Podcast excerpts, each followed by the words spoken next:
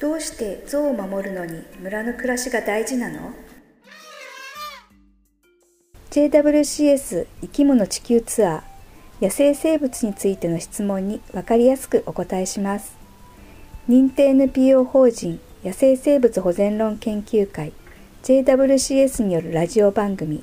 生き物地球ツアーの第18回をお届けします。本日のナビゲーターは JWCS 事務局長の鈴木です。よろしくお願いします。今回の配信は2022年度から始まった JWCS の生息地支援事業についてです。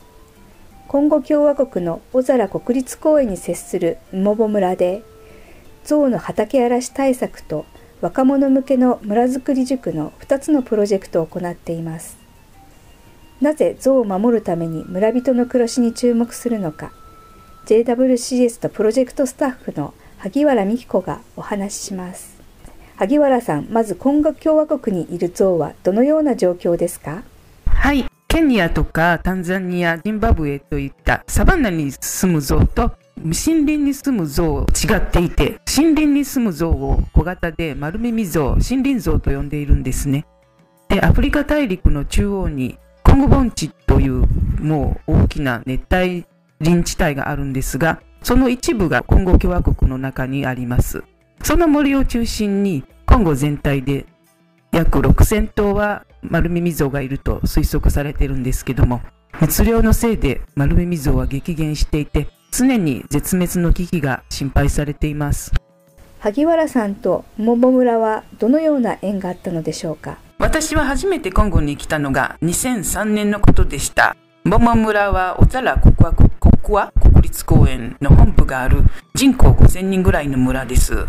象の畑荒らしの調査をするために行って、まるまるその時1年過ごしたんですけども、当時はたまたま畑の近くにあった森の果物を食べに来た象が畑に入るという程度でした。桃村の人たちは象のことをどう思っていますか？国立公園があるので、象は政府によって、それとレンジャーによって守られています。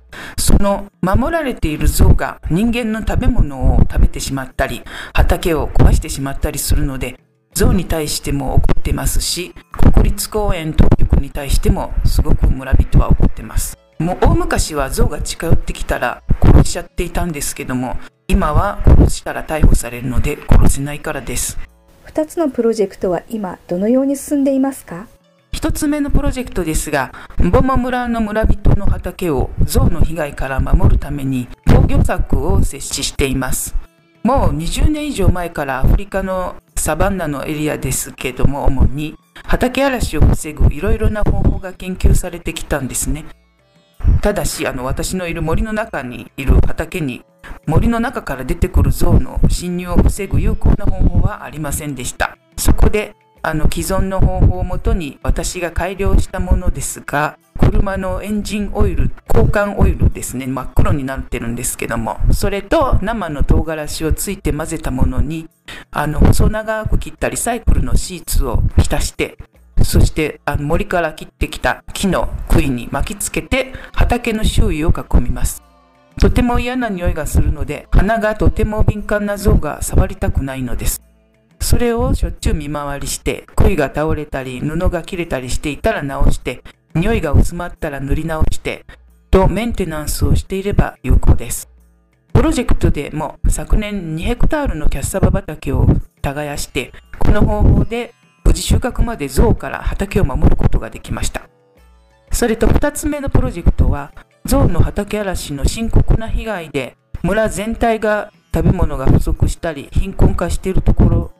村の活性化を若い人たちから試みようというものです。象のせいで農業で生計を立てられなくなってしまっているんですね。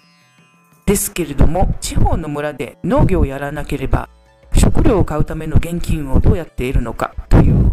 得られる術が限られてますので、収穫まで1年近くかかる主食のキャッサバイモではなくて、3ヶ月で収穫できる作物を植えてみようということをまずやってます。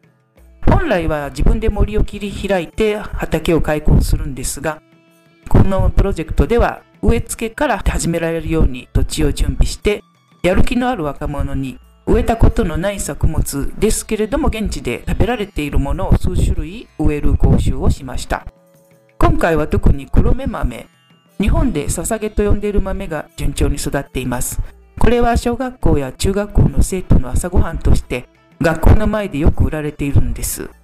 今まで町から送られてくるだけだった作物を